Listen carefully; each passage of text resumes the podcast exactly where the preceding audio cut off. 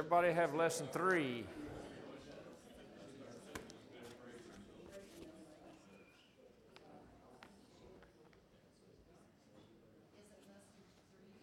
Lesson three, accepting adversity and tragedy.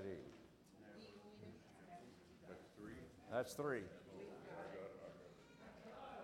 Kyle doesn't have one. There you go. Anybody else?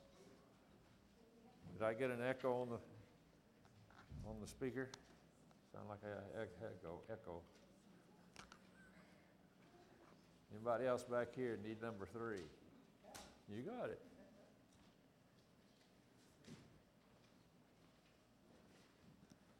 Got three. Yeah. Handed it out last week or week before.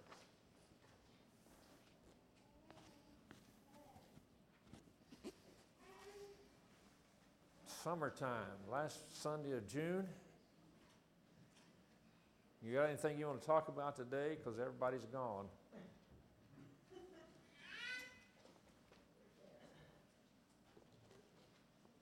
Well, you're here. That's right.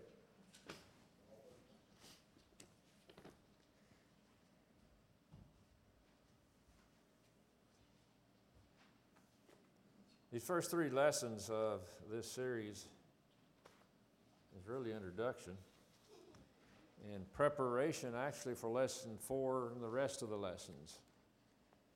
And uh, first paragraph here on lesson three is really a review of the first two. It says in the previous lessons we've established the need for dependence on revelation from God to give us in, true insight, insight into His character and His plans. So the force, uh, I guess you could say, the bottom line to these first three lessons, and uh, this is talking about the, the first two, is, is that we've got to have a foundation in understanding God's uh, uh, Word, uh, and before we can tackle the questions that are going to come up.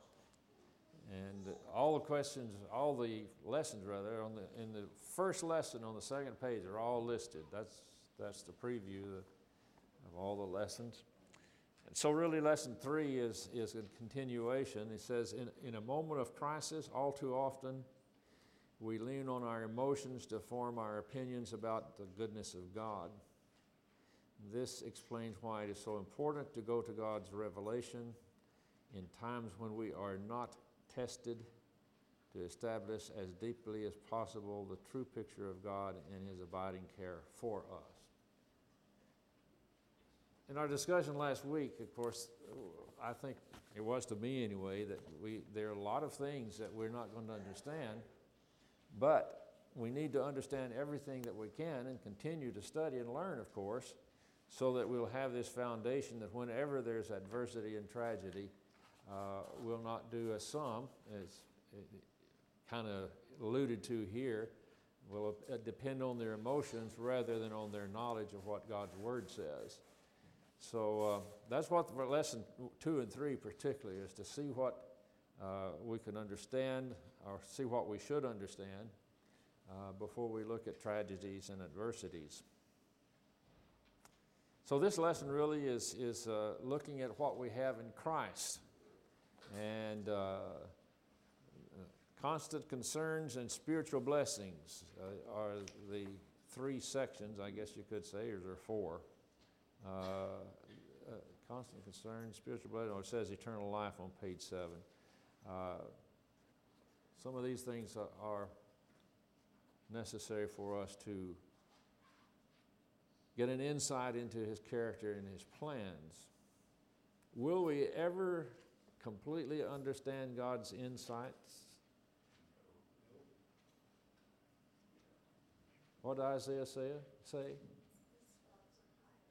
His thoughts are not your thoughts. His thoughts are higher than ours. Ours. That, that, in a way, kind of sounds discouraging, but that's not what it's meant to be. It's meant to understand that God is, God is God and so much more uh, what's the word? Knowledgeable is not the word. I mean, he's, he's just, he's all, all knowing uh, than what uh, sometimes we can comprehend or do comprehend. But we need to comprehend everything, uh, these lessons, two and three, need to comprehend everything that we can and continue to understand his character. Uh, to go through some adversities and tragedies. Any thoughts that we left undone last week, uh, or any in, in this lesson that, uh, in your having had it a week or two to bring up that you'd like to question or talk about? The first one is the gift of Christ. If we ever come to fully appreciate what God did in sending His Son to, to die for us, we'll never question God's love for us. Tell me what that, tell me why, or tell me first, is that a true statement, and tell me why it's true, if it is true.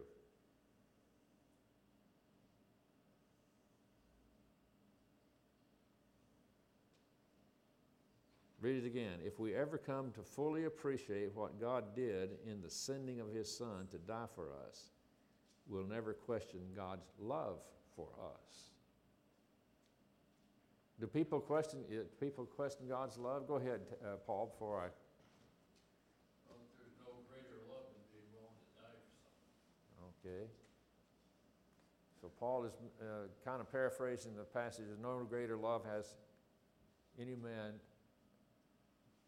except the person die for that for, for someone. And God's love uh, was shown. No greater love than can be had in God's love. God's love is shown by giving of His Son uh, to die for us.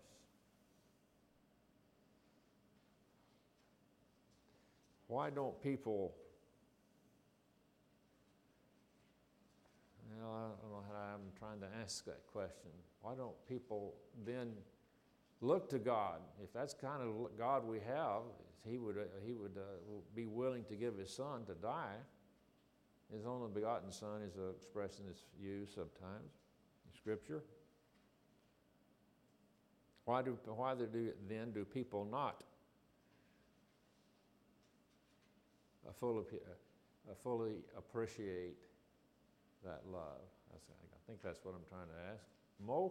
I think in event of, of tragedy, it tests their faith, and that's, that's when they begin to question or, uh, question that love that God has for them, and that's why they, uh, don't look to God for the answer, they look to their emotions and, uh, others for that support. So, yeah, so in, in, a, in a situation where, uh, and all of us are, have been affected to one degree or another by adversities and tragedies and so on. Uh, but it, sometimes when, when people are uh, affected by them, and in the second lesson they gave the illustration of the Oklahoma City bombing, uh, they begin to question. Go ahead, Ted. Well, a couple things. If you don't, if you don't believe in God to start with, why would the blaming for the tragedy that happened? Number one. Number two, it, I think this could come down to a couple things, is pride and not wanting to feel accountable in any way with, with the kind of life they're living. And it's vanity. Okay, we'll come back to that. Go ahead. Um, if you look at the biology of our bodies, when emotions are high, cognitive thought is low. So like, like you're, like if my son were to die, like I would be emotional and I might, you know, my cognitive thought's not there, I'm just hundred percent emotions. So then in, in that emotional rage or that emotional frustration or sadness, I might say things or do things that are not, that should not be done. Yeah, I and we, might blame the wrong people, I might, you know, yeah. point fingers, and then three, four, five years later, I might, you know, come to that, come to that balance again. We talked some about emotions in lesson number two, and uh, did we say then that emotions were not good? They have their place. They have their place? Are they good? It can be. Yeah, you- you- uh, And they can be bad too, huh? Just as says so. Depends on what you do with them. All right, Depends on where they're directed. Where they're directed and whether or not the emotion over, overrides, uh, what's the word? Overrides your,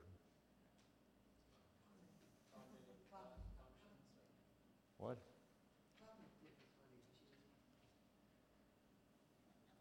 Depending on whether or not you let your emotions override your uh, intellectual understanding of God's love.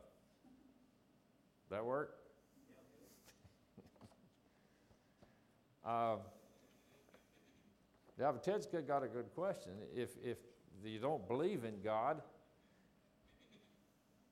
how'd you put that? Why were they blaming on him? Gotta blame somebody. I guess that does bring to mind as many, that people say, uh, if God is such a loving God, why does he let all this, all these bad things happen? And I hadn't thought about it before, but Tim's comment kind of brings it up, that, uh, they obviously don't believe in God, or they would know the story.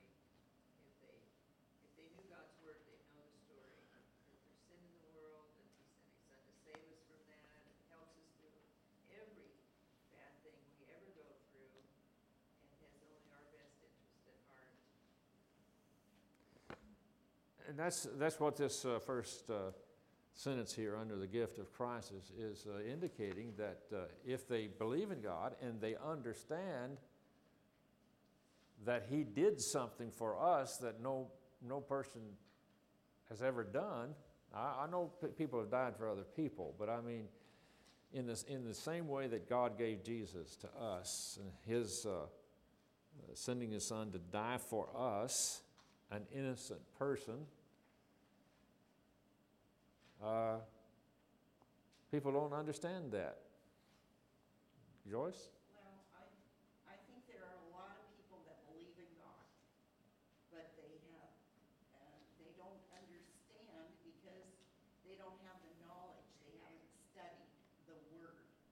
And that's where it has, you have to grow to understand uh, about God. You've got to study the Word. If you're not into it, you're, you're never gonna. What's the basis of faith?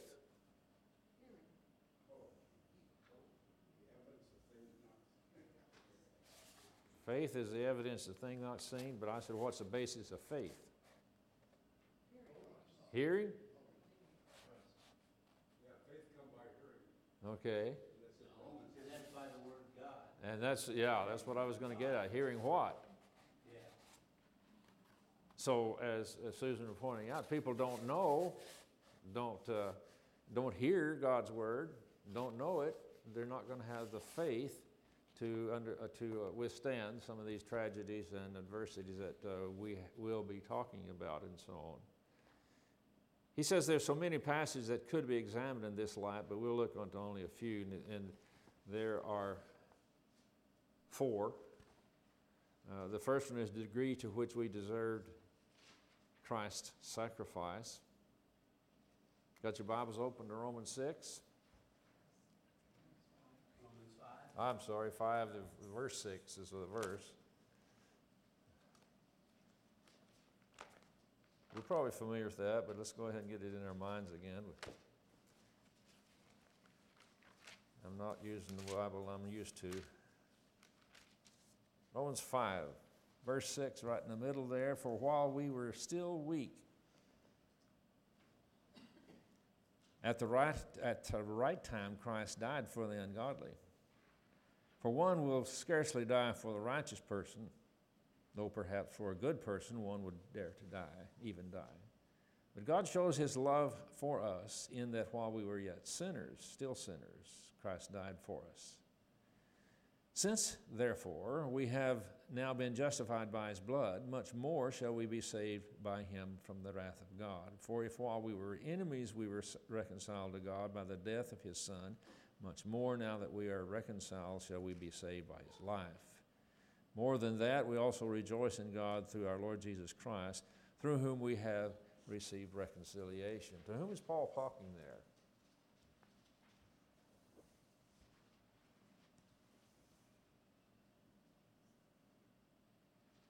Talking to those atheists?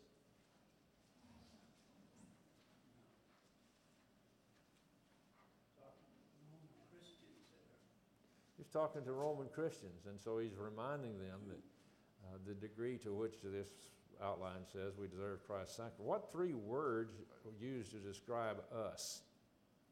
While we were yet sinners. sinners? Is that in verse 6? Weak, okay, ungodly. So this is what this version says. Verse 8 says sinners, okay. Um, always yet sinners. And there's a third one. Is that in verse 10? While we were enemies.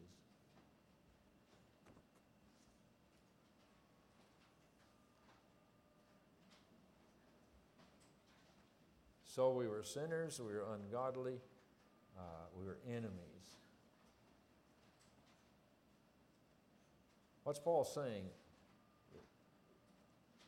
Maybe not that it's never happened, but that is something that when you're an enemy, a sinner, a, a, a one who is completely gone against another person, they're not likely to die for you, right? That's Paul's argument here.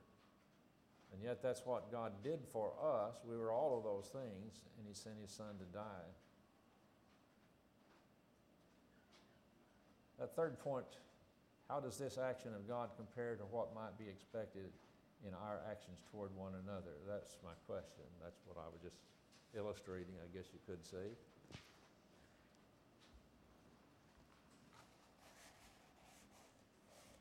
You've been a Christian for 10, 20, 30, 40 years, 50 years. Did you ever, was there ever a time, those first 10 years, 20 or 30, or even now, that you understood completely and without one doubt in your mind, or not, not a doubt? You, do, you, do we really still comprehend, comp- comprehend completely the thing that God did in sending His Son? We, we understand that He did it, but the magnitude of it, I guess, is what I'm getting at. Are you, are, are you going to learn more? Are you going to appreciate more in the next 10 years that you're a Christian than you did those first 10 years? Mo? I don't think we really understand it um, until we're put in a position as the first century Christians were when they were persecuted to the point of death. Uh, The magnitude of what God did for us, are we willing to die for Christ? That becomes the question we have to answer ourselves. Dies- Christ died for us, but are we willing to die for Christ? A lot of those first century Christians that were thrown to the lions or the gladiators or in the arena, they faced that. And unless we are in that position, we're not going to fully understand the magnitude either. We're not persecuted to death like they were. Uh, And are we, the questions we need to ask ourselves is, are we willing to die for Christ? In other words, those first century Christians understood what God did for them and they were willing to die for Christ. Is kind of summing up what you're saying? Kind of what I'm saying. Yeah? It, it doesn't go past that though, so like, if this was today, like, my son, like, there's nothing stronger than a parent's love, God loved Jesus, we love our kids, sending our son to die to save strangers, but not strangers, but everybody else. So like, personally, I struggle with that, because I love my kid more than anything, so I, I, I would die for Christ right now. Would I send my son to die for Christ though? That's where I personally struggle as a parent, because I love my kids, you know. I know there's greater purpose and, you know, for the greater good, but it's my kid. I think, I think uh, those who have been Christians for a number of years, uh, I don't know how I'm trying to say this, that uh, uh, we, we would hope that we would be the first century Christians that he's talking about, but when it gets- down to it, do we uh, uh, comprehend enough about what God did for us that we'll do what those first century Christians did. Uh,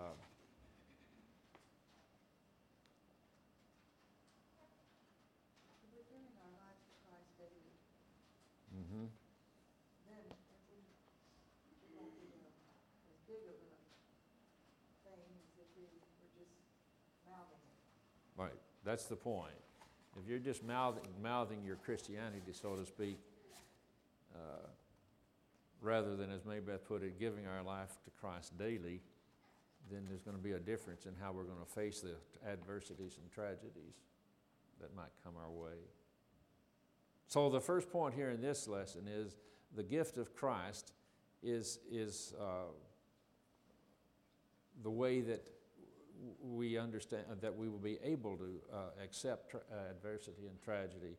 And the first one is that he, he died for us. And then the second one is the, the degree to which we needed Christ's sacrifice. Do we understand? Does, uh, did we understand when we became Christians that we, that we needed that sacrifice? That uh, uh, do people comprehend? And, and, and people of the world don't. They don't comprehend that they, they, they are uh, in a sinful situation which separates them from God, or they would start looking to how to, to remedy it. But, uh, so, and that's what this second uh, thing is about. The wages of sin is death. Uh, and when we grasp, grasp what our situation here on earth is like when we're separated from God by sin, then, then we're going to look for the remedy, so to speak. Any other thoughts on number two? Brian? We need to understand it's a very dire situation. Yeah. If a bunch of firefighters came in here and said, everybody get out, get out to the street, we all get out there and we're standing around looking at them. And we don't thank them for anything because, uh, we don't know what they saved us from, but if we look up at the building and the whole roof's on fire, then we appreciate they came in here and actually saved our lives, so the- we didn't realize at first that what a dire situation we were in, but the building was about to collapse on us, so. Yeah. Then we appreciate, we start shaking hands with the firefighters and thanking them for, uh, running in here and saving us. Good illustration. Bri- uh, Ted? You know, one of my favorite stories that I heard once about the, the old Soviet Union, uh, there was members of the church would meet secretly for the worship. Uh, this one Russian soldier came in once when they were having their worship. And he says, I'm gonna shoot everybody in this auditorium that isn't a Christian.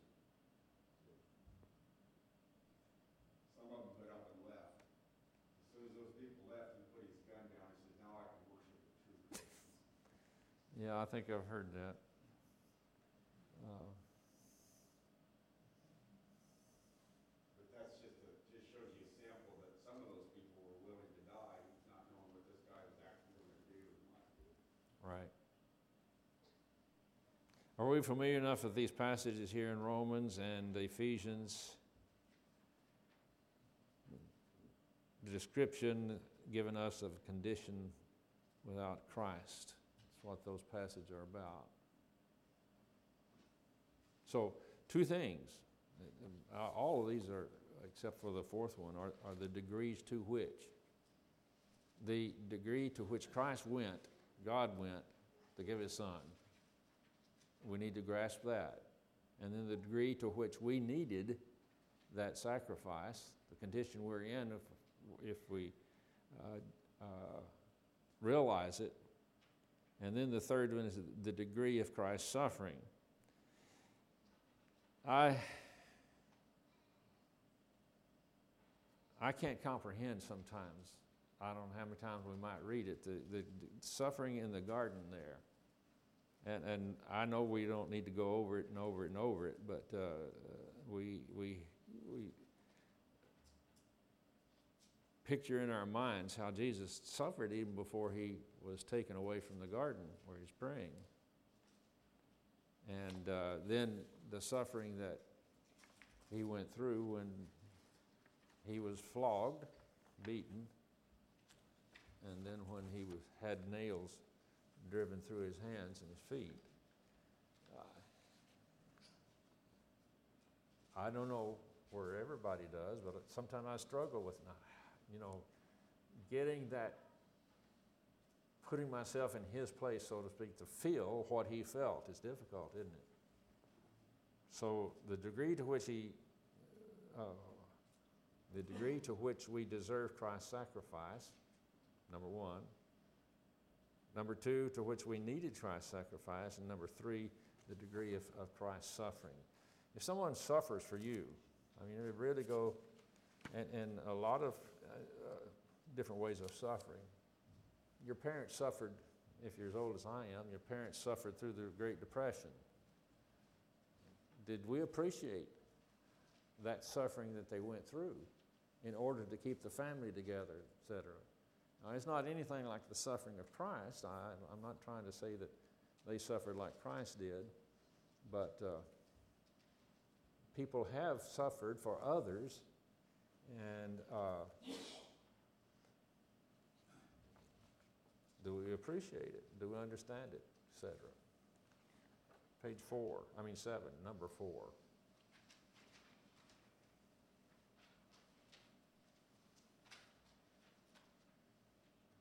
Is there something else that the atonement of Christ accomplishes? This is from Hebrews 2 and Hebrews 4. Somebody summarize, or shall we read those? There are added be- abiding benefits to being in Christ.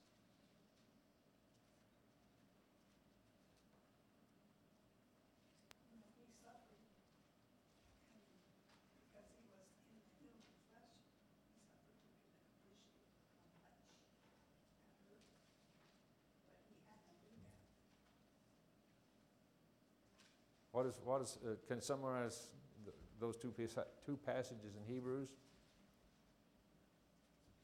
Want me to read two se- two seventeen and eighteen? Uh, Hebrews two seventeen, eighteen. For this reason, he had to be made like them, fully human in every way, in order that he might become a merciful and faithful high priest in service of God, and that he might make atonement for the sins of the people. Because he himself suffered when he was tempted, he is able to help those who are being tempted. So- Okay, so Christ suffered, and the abiding benefit of that suffering is that he knows what we go through. Is that summarizing that passage? We have not a high priest who cannot understand our suffering. Uh, he, he went through it. Is that the the fourth chapter? Yes. Okay. So we, we don't have a, a, person who gave themselves for us that didn't understand or doesn't understand what our suffering is like. That's the abiding benefits, I guess, is what this person who wrote this is talking about.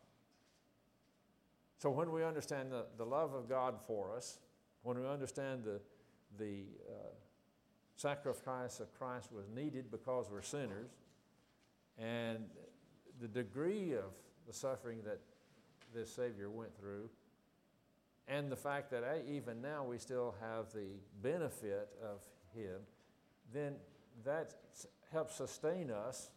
Is this the conclusion of this lesson, this part of the lesson? That helps us sustain us when we have adversity or tragedy in our life. Amen. We don't just go on emotion, we go on the knowledge of what God has done for us. Would that be summing up the first part of this lesson? Any other thoughts or comments?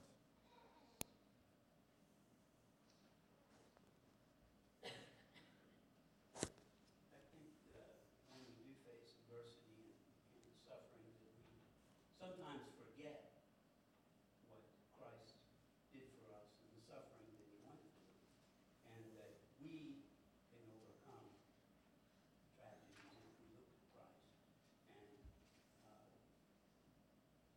look to the Word of God for comfort.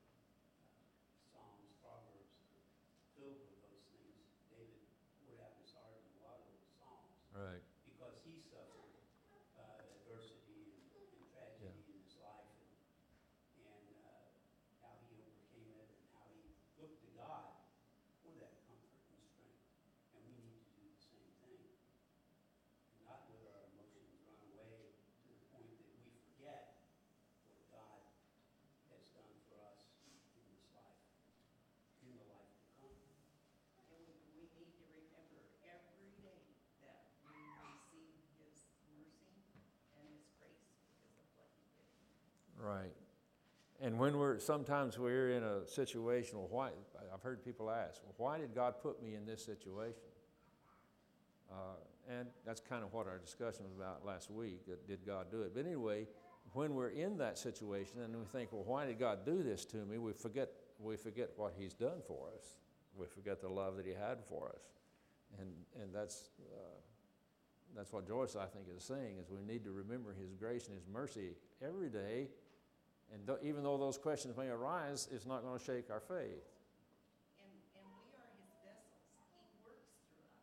He works through us. We're his vessels. We better be willing and ready to stand up every day to be that vessel for him, however he chooses. So you're saying, if I heard all you said, that you're saying that he also works through, through us in helping other people and showing, yeah, that's, uh, that's what the family of God is about. Not, not only period, but that, that, uh, we have the, the example of Christ and the, the, the gift of God through Christ, but we also have uh, uh, others who are in Christ to uh, hold our hand, so to speak, lift us up. But sometimes, go ahead. It isn't always in good ways either. It Yeah. can be in tragic ways. Right.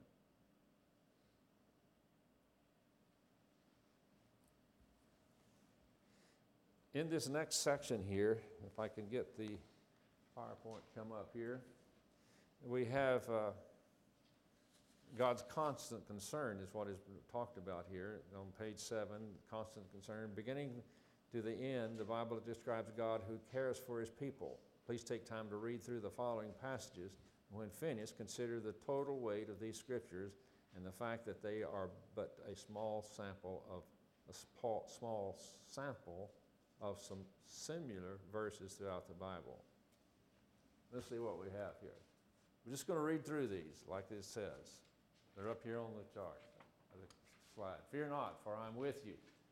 Be not dismayed, for I am your God. I will strengthen you, I will help you, I will uphold you with my righteous hand.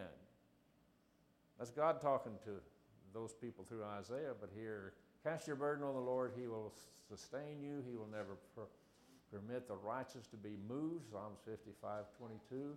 On the day I called, you answered me. My strength of soul you increased. So somebody mentioned reading Psalms a while ago. There's was that is that the previous one was Psalm? Oh no, that's Isaiah 41, Psalms 55, Psalms 138. On the day that I called, you answered me. My strength of soul you increased. Matthew 11, verse 28. I think we take this passage out of context, but I'll go ahead and come unto me, all you that labor and heavy laden, I'll give you rest. Take my yoke upon you and learn of me, for I'm gentle and lowly in heart. You'll find rest for your souls. For my yoke is easy and my burden is light. 1 Timothy 6 17, for as for the rich in this present age, charge them not to be ugly, haughty, left off the, charge them not to be haughty, nor to set their hopes on the uncertainty of riches, but on God who richly provides us with everything to enjoy. I guess if they're haughty, they're ugly, but uh, not physically speaking necessarily. And then Hebrews 13, 5 and 6. Keep your life free from the love of money and be content with what you have. Uh, for he has said, I will never leave you nor forsake you. So we can confidently say, The Lord is my helper. I will not fear. What can man do to me? Again, the context there those Hebrew Christians were going to go through suffering, but the principle was there for us to learn as well. James 1 16, 17, don't be conceived, my beloved brethren. Every good and perfect, uh, uh, every good gift and every perfect gift is from above, coming down from the Father of lights, with whom there is no variation, or shadow due to change. So, a few passages of Scripture. Um, there are more, but uh, some of them are, are directed to the people of that day. But if the, they're directed to Christians of that day, there's there's a, a lesson to be learned for us uh, as well today. Now, what did it say to do when, you, when we read all of those? Finish the total weight of the scriptures and the fact that they are but small sampling of the verses throughout the Bible. But it said, read and take time to read through the passage. Uh, okay. And then spiritual blessings. We're going to finish this today. by the way. You got number four ready, Doc Brian? Yep. We'll hand it out in a little bit. Uh, In spiritual blessings, we will note below the subsequent lessons. Uh, The world that really matters is not physical one that we can touch and feel, but a spiritual realm we understand by faith. 2 Corinthians 4 and 5. God is a God who has given us everything we need spiritually. And so we have all spiritual blessings. We may not have all physical blessings, but all spiritual blessings are in Christ, and that's where we uh, need to emphasize, uh, have emphasized in our minds when tragedy or, or adversity comes. And, and uh, again, it's a mental thing that you don't let your emotions take over, even though your emotions may be involved, and that's good or bad. I mean, depending how you use it, it's already been stated. In the next few minutes, I'm not going to look at the passages there. Because I think, I think there are two other passages that uh,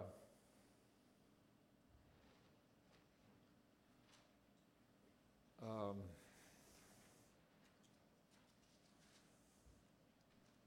sometimes I think in the, years that I've seen different place, different people, different places, they don't, we don't grasp what we have now.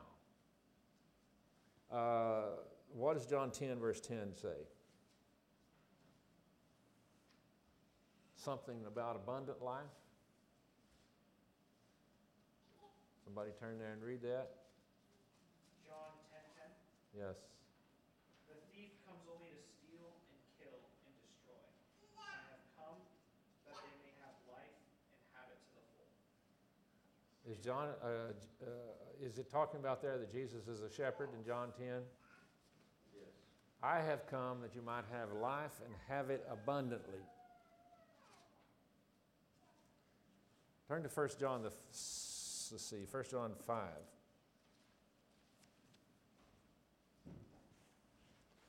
While you're turning there, ask the question about John 10. Did Jesus say you can have an abundant life next, uh, next year or in eternity?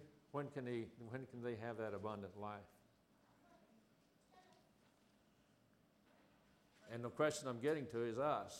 Can we have the abundant life that Jesus is talking about now or after, after we die?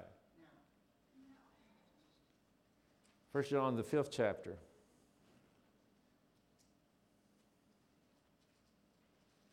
Let's see, did I have that right down there? One through thirteen.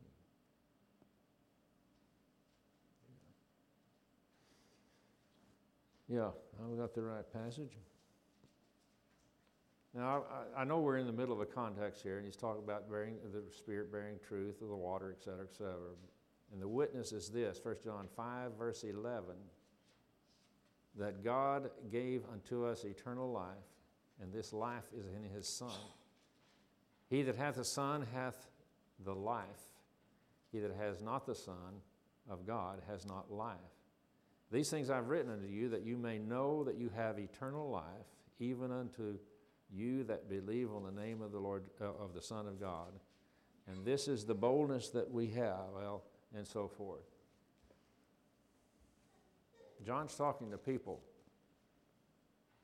And what did he say that they had? Eternal life. After they die? When did he say that they had it?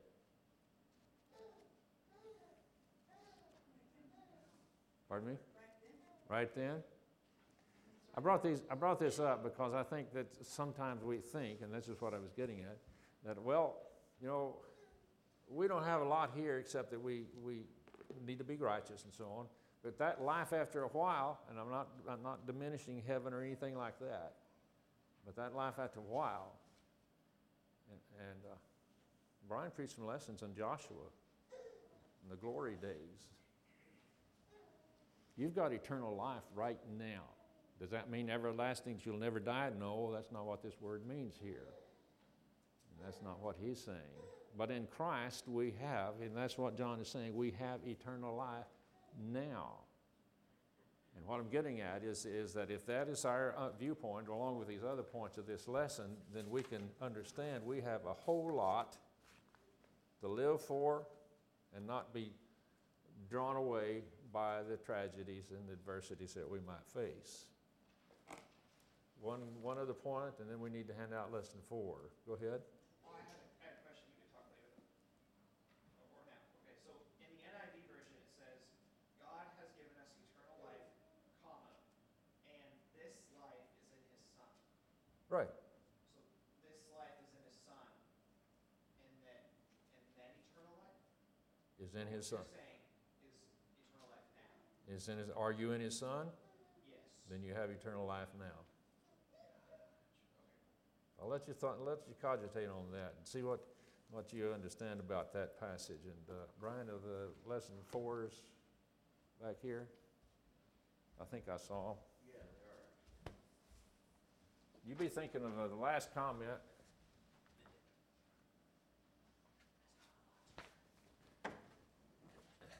As I said, lesson one, two, three are uh, preparatory for the large-scale tragedies, basic consideration. That's going to be lesson four. And, uh, okay, there you go. And, uh, Beth. Then I'll give it to you, you can, and uh, pass it around and, yeah, go ahead. I think I've got two there. I think we have three there. I've got two there probably. Four there. I don't know how many I've got there. Oh, I can't get them separated. There you go. Did I miss anybody else over here?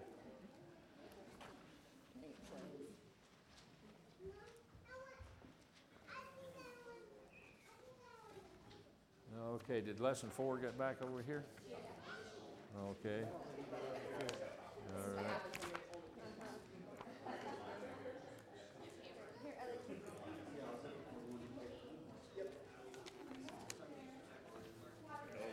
Hi there. Didn't know you had another one here. Hey,